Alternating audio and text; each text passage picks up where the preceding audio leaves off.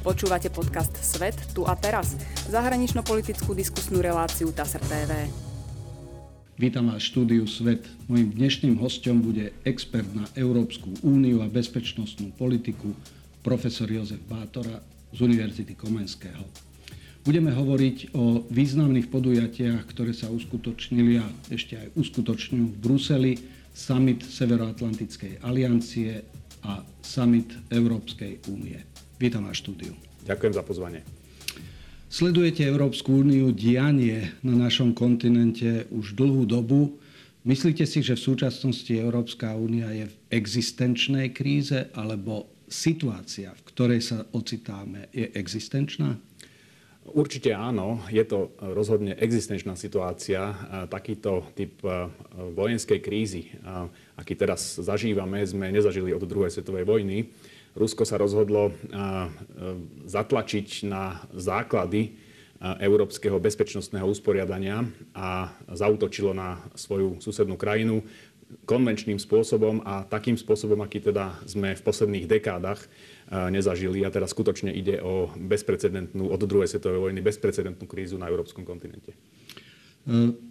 Lídry celej Európskej únie, 27 i 30 štátov E, Severoatlantickej aliancie sa zišli v Bruseli. Summit NATO skončil, summit Európskej únie ešte dneska pokračuje. E, no a zároveň v Bruseli sa zišli aj lídry G7.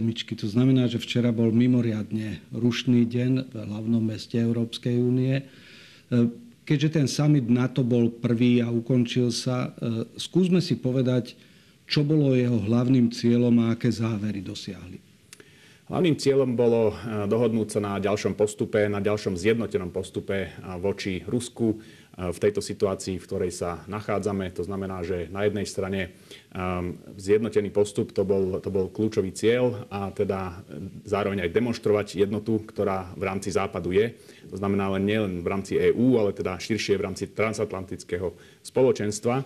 No a potom samozrejme bolo dôležité aj sa dohodnúť na konkrétnych e, krokoch, e, ktoré sa týkajú posilnenia východného krídla aliancie. Čiže napríklad e, bolo dohodnuté, že budú umiestnené jednotky aliancie do jednotlivých krajín, ktoré sa nachádzajú na hraniciach, na východných hraniciach aliancie, a to špecificky do Polska, na Slovensko, do Maďarska a do Rumunska. Dokopy okolo 40 tisíc vojakov a zároveň teda aj rozličné typy um, vojenských spôsobilostí, ktoré budú uh, alokované do týchto krajín. No a zároveň uh, takisto um, bolo potrebné dohodnúť sa na postupe, akým spôsobom konkrétne podporiť vojensky Ukrajinu v zmysle dodávok zbraní, najmä teda, teda defenzívnych mm-hmm. zbraní, či už sa to týka protilietadlových systémov, alebo teda napríklad protitankových zbraní a podobne.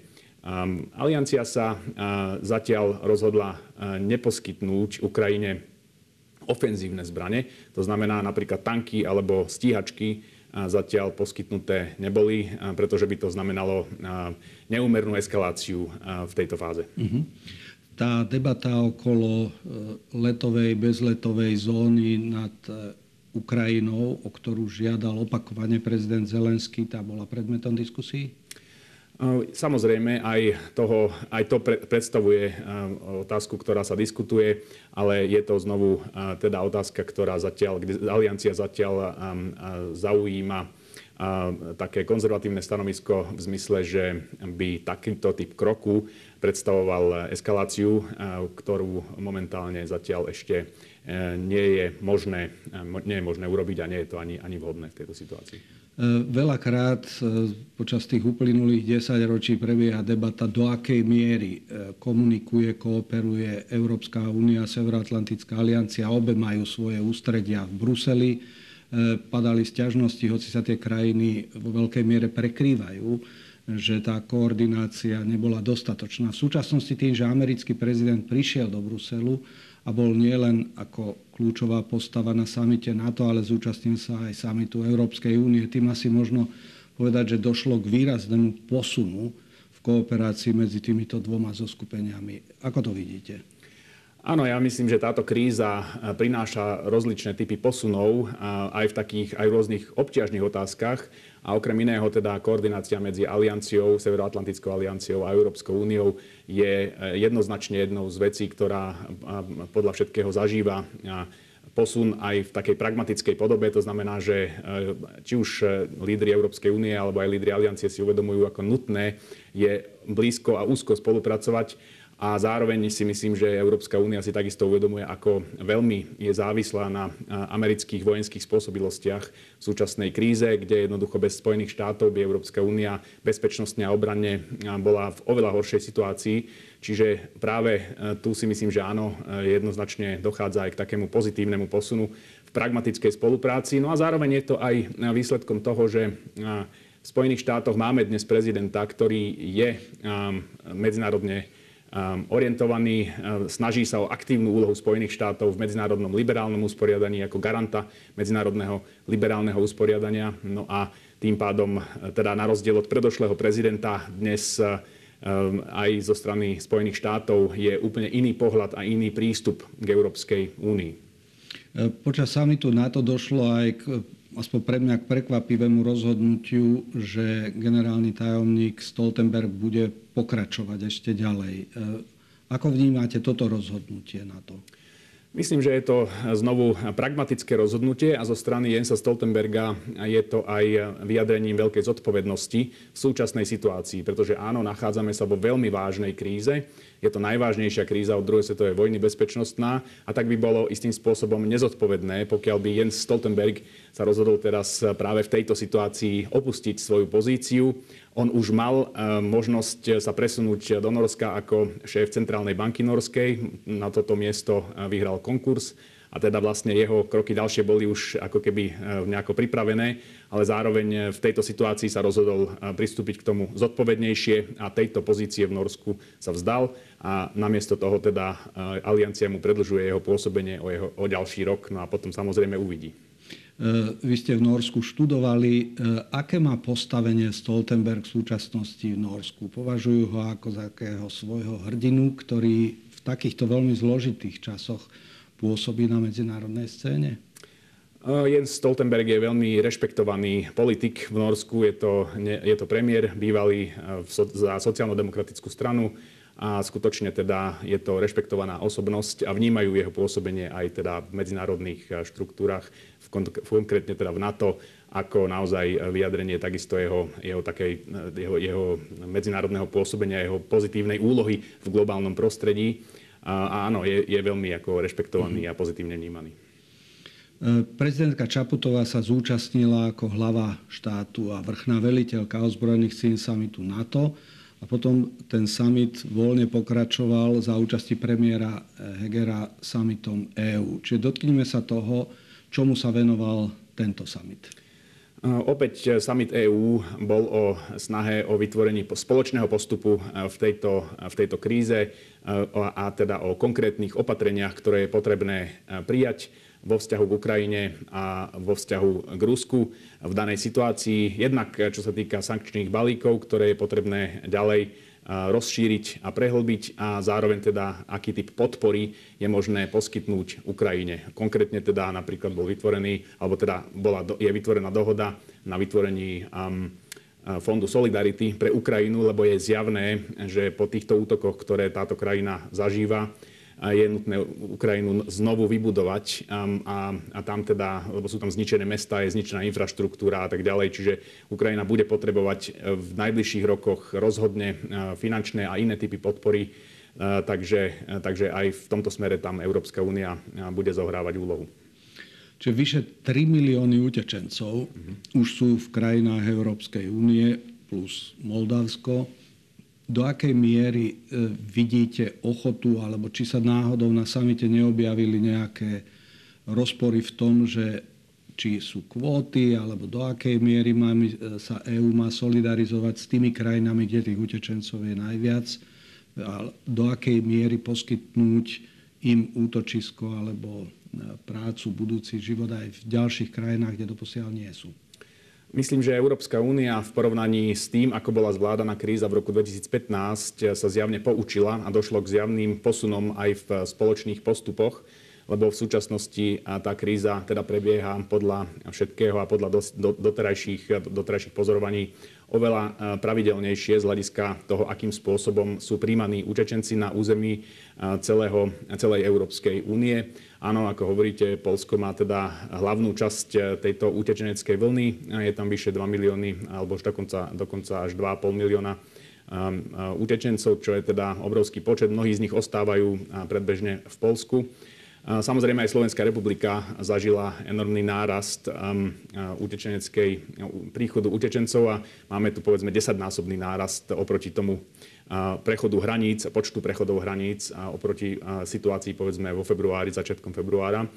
To znamená, že eh, aj ten spoločný postup Európskej únie eh, sa týka eh, takých vecí praktických, ako napríklad, akým spôsobom poskytnúť utečencom status na území Európskej únie, či už je to potom z hľadiska prístupu k pracovnému trhu alebo zdravotnému zabezpečeniu alebo iným, teda, prakti- in, in, iným praktickým opatreniam a v tomto smere Európska únia postupuje koordinovane a, a spoločne. Čiže vidíme jasný posun mm-hmm. v porovnaní so situáciou v roku 2015 otázka sankcií. Čiže na začiatku bolo také váhanie, či sankcie, ak, ako voči komu, či sankcionovať nejaké podniky alebo jednotlivcov a podobne. K čomu po včerajšku, po tých samitoch NATO, EÚ sa dopracovali lídry, e, ako ďalej táto línia sankcionovať Rusko za agresiu pokračuje? Myslím, že sa to samozrejme bude týkať, e, ešte tá, tá diskusia e, pokračuje. Není, není, nemáme ešte jednoznačné a definitívne závery z tejto, z tejto debaty, ale bude sa to samozrejme týkať e, jednotlivých, jednotlivých konkrétnych ľudí, ktorí sú jednak ako v, v ruskom establishmente, ale takisto potom samozrejme spôsobu, akým, akým Rusko môže realizovať finančné operácie na medzinárodných trhoch a nepochybne takisto otázky dodávok energií a energetických zdrojov do Európskej únie. To sa týka dodávok plynu, dodávok ropy a akým spôsobom sa bude platiť za tieto dodávky. Tam samozrejme, bohužiaľ, zatiaľ nejaká jednoznačná dohoda a jednota v Európskej únii nie je. Rysuje sa tam, rysuje sa tam zatiaľ, sú tam odlišné postoje z hľadiska toho, ako skoro dokážeme zaviesť sankcie a, a prípadne kompletne a úplne sa odpojiť od ruských dodávok týchto surovín. Krajiny ako Fínsko alebo Polsko zastávajú názor, že by sme to mali urobiť okamžite. Na druhej strane sú tu krajiny ako Nemecko alebo Rakúsko, ktoré, ktoré skôr preferujú postupný, postupné odpájanie sa. Nemecko dnes ráno avizovalo, že teda sú pripravení až o polovicu znížiť uh, dodávky ruského plynu uh, do leta mhm. tohto roku a prípadne úplne sa odpojiť od dodávok ruského plynu do uh, budúceho leta, do roku 2023.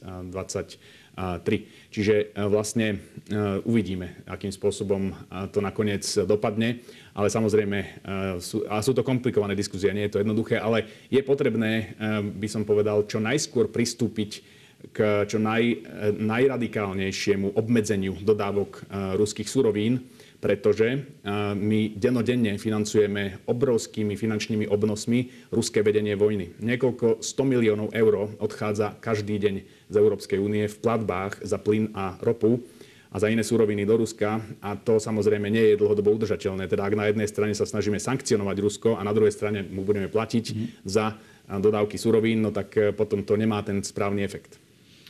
Prezident Zelenský sa stal tvárou, zjednotiteľom všetkých Ukrajincov prakticky okolo e, obrany proti agresii, ale zároveň komunikuje s celým svetom prostredníctvom video vystúpení, video rozhovorov. Včera sa prihovoril európskym lídrom aj e, cez telemost obrazovku. E, k čomu ich nabádal a do akej miery si myslíte, že tá úvaha jeho a tlak, aby Európska únia ukázala, že Ukrajina patrí do rodiny európskych demokracií a že by mala dostať ten kandidátsky status. Čo sa v tomto pohlo, alebo možno pohne? Ja myslím, že áno, prezident Zelenský je obdivuhodný líder a je pravda, že sa snaží osloviť správnym spôsobom Európsku úniu a verejnosti v Európskej únii svojimi vystúpeniami nielen včera na samite, ale on vystupuje teraz v jednotlivých parlamentoch v rámci EÚ. Teraz práve mal vystúpenie, myslím, predvčerom vo švédskom parlamente a teda ide postupne po jednotlivých parlamentoch a parlamentných zhromaždeniach a prihovára sa verejnostiam členských krajín EÚ práve e, v tom zmysle, ako, ako naznačujete, a to je tá otázka budúceho členstva e, Ukrajiny v Európskej únii. Ja si myslím, že tá otázka by mala byť jednoznačne na stole a, ma, a malo by byť jednoznačne komunikované Ukrajine, že sú budúcou členskou krajinou EÚ. Veď predsa oni to dennodenne dnes dokazujú mm. svojim hrdinstvom a tým, ako sa bránia proti ruskej agresii, že si nielen zaslúžia oni sami členstvo v rámci EÚ, ale je jednoznačné, že oni bránia európske usporiadanie, e, európske liberálno-demokratické usporiadanie v tomto konflikte s autoritárskym režimom. Takže to je aj z nášho hľadiska isté, istá zodpovednosť, e, ktorú sme mali už dávno vyjadriť e, e, už v predošlých rokoch, ale teda minimálne teraz je situácia taká, že jednoznačne by sme mali takúto perspektívu Ukrajine poskytnúť a prezident Zelenský je naozaj dobrým komunikátorom tejto, tejto agendy v mene Ukrajiny. Slovenská republika čas od času má postavenie v rámci Európskej únie alebo imič ako krajiny, ktorá patrí do jadra Európskej únie alebo patrí medzi tých mainstreamových hráčov, tým, že sme aj v eurozóne ako jediná krajina v rámci Vyšegrádu. Niekedy zase potom tak trochu zaváhame a náš imič je pošramotený. Ako vnímate v súčasnosti po mesiaci tohoto krutého konfliktu, ktorý nás všetkých zasahuje, imič Slovenska ako hráča alebo člena e, európskej rodiny? Hm, myslím, že Slovensko e, jednoznačne ukazuje svoju aktívnu úlohu pri zvládaní, povedzme, zvládaní utečeneckej krízy a takisto pri podpore Ukrajiny, e, čo sa týka, dajme tomu, vojenských spôsobilostí. Takže v tomto Slovenská republika zohráva svoju aktívnu úlohu, tak ako aj iné krajiny v našom susedstve. Teda ale na rozdiel napríklad od našich južných susedov v Maďarsku, ktorí teda sú oveľa skeptickejší povedzme k dodávkam zbraní na Ukrajinu a ktorí teda majú iný pohľad, iný pohľad na vec. To znamená, že aj v tomto napríklad Slovenská republika a iné krajiny V4, čiže Česká republika a Polsko, ukazujú v dnešnej dobe iný, iný postup a iné, inú súnáležitosť k tomu, čo by sa dalo nazvať mainstreamom mm-hmm. v rámci, v rámci EÚ ako, ako povedzme naši južní susedia. Čiže myslím, že je ešte trošku skoro hodnotiť e, celkovo, aký dopad toto bude mať na, na jednotu EÚ, respektíve na spoločný postup, ale zdá sa, a to je veľmi pozitívne, že zatiaľ teda Západ zoširoka, ale takisto Európska únia ako taká zaujíma veľmi jednotné stanovisko a myslím si, že toto je takisto niečo, s čím nerátal Putinov režim. E, Joe Biden nabádal Európsku úniu a nabádal transatlantické spoločenstvo k jednote. E, myslíte si, že tam takéto nabádanie z jeho strany je skôr také, že pokračujeme tak ako doposiaľ, alebo možno cíti niekde, že by mohli vzniknúť odlišnosti v postoji alebo nabúranie jednoty pod tlakom Putina a Kremla, ktorý samozrejme to energetickým vydieraním teraz ten nápad, že platiť rublom a podobne, určite bude sa snažiť komplikovať život aj nám, ktorí sme na ňo uvalili sankcie a ktorých on dal do jedného balíka nepriatelia Ruska. Áno, je to, je to tak, ako hovoríte. Putinov režim sa snaží nejakým spôsobom podkopať európsku jednotu alebo jednotu západu v rámci, v rámci tohto celého konfliktu. To je jeden z cieľov Putinovho režimu pri tomto útoku na Ukrajinu. To nie je len útok na Ukrajinu, to je útok na celé liberálno-demokratické západné usporiadanie a snaží sa teda podkopať tú jednotu.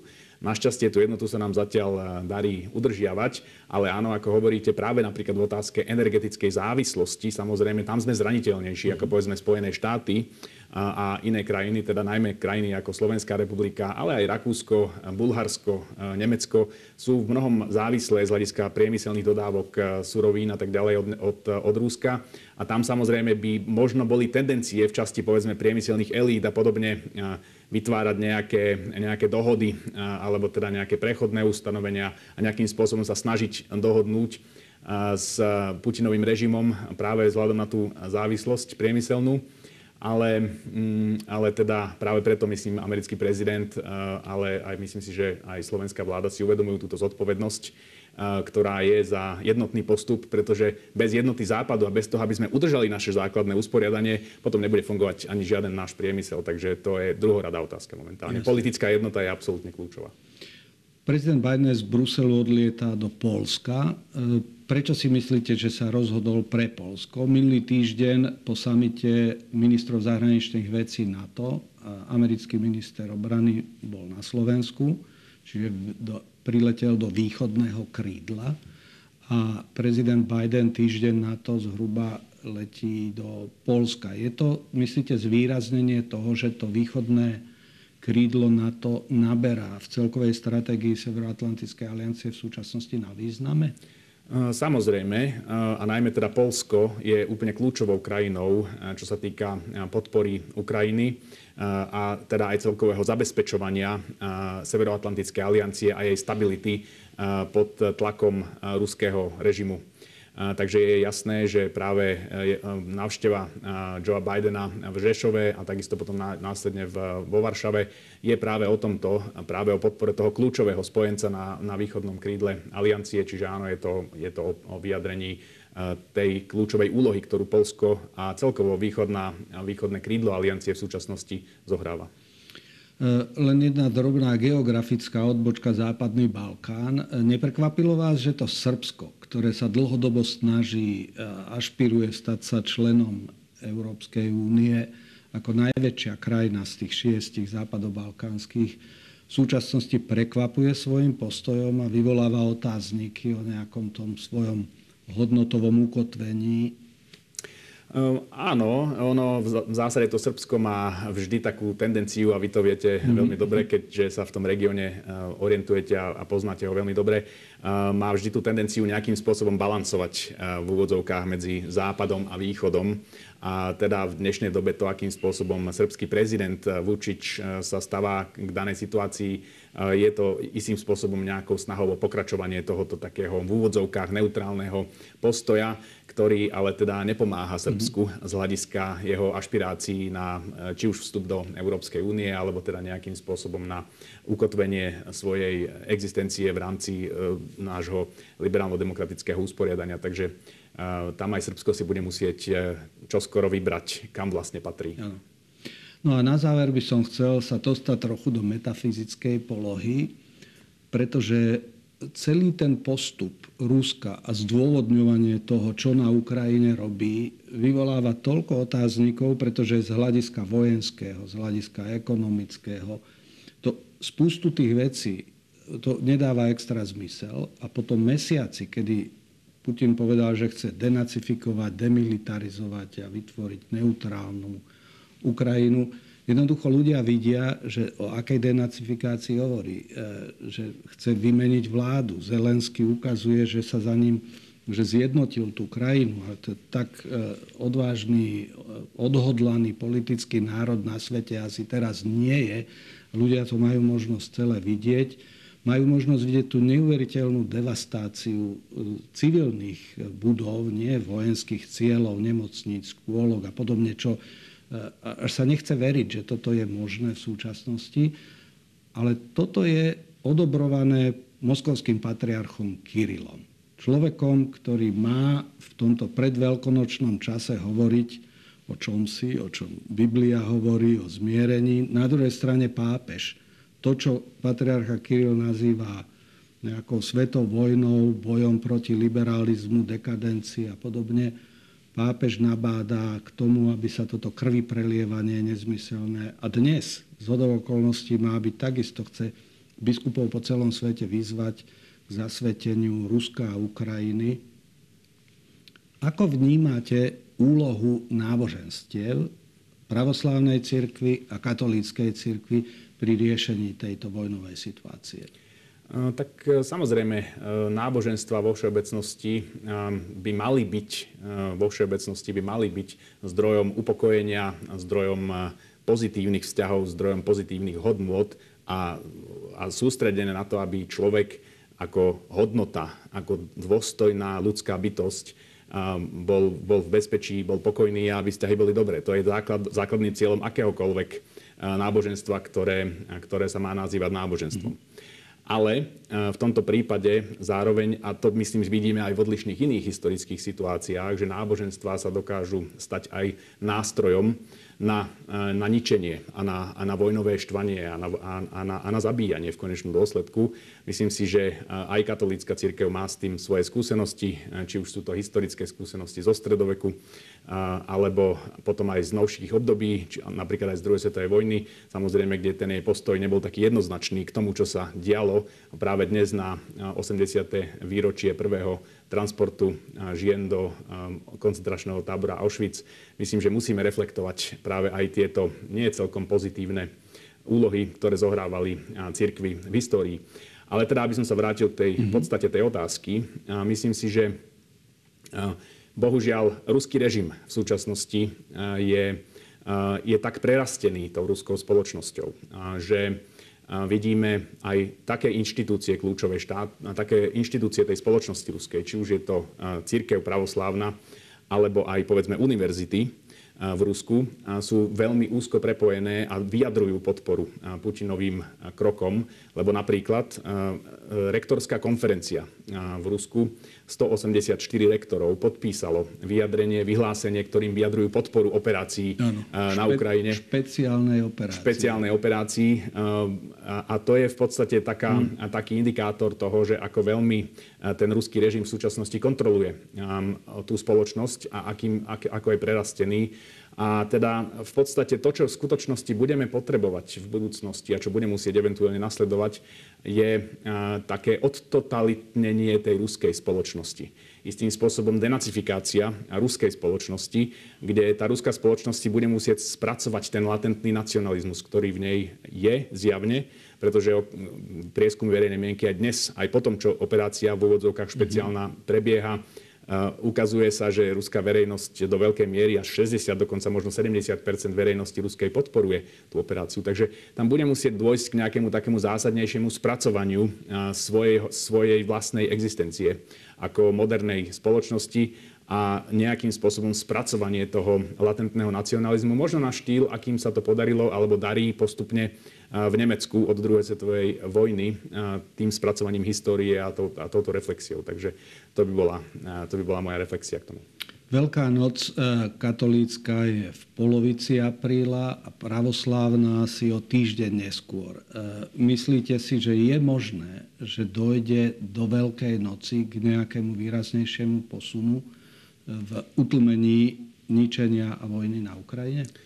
Um, obávam sa, že uh, tento uh, náboženský motív uh, dnes uh, nebude zohrávať až takú úlohu ako celkom praktické a pragmatické uh, boje a, boj, a vývoj um, povedzme takých praktických vecí ako logistika a logistické nedostatky pri organizácii operácie zo strany ruskej armády. Takže myslím si, že skôr tam budú zohrávať úlohu takéto praktické veci.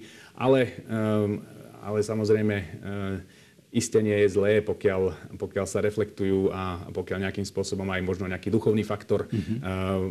by začal vplývať na, na vojakov alebo teda aj na spoločnosť vo všeobecnosti, že to možno bude smerovať k nejakému utlmeniu.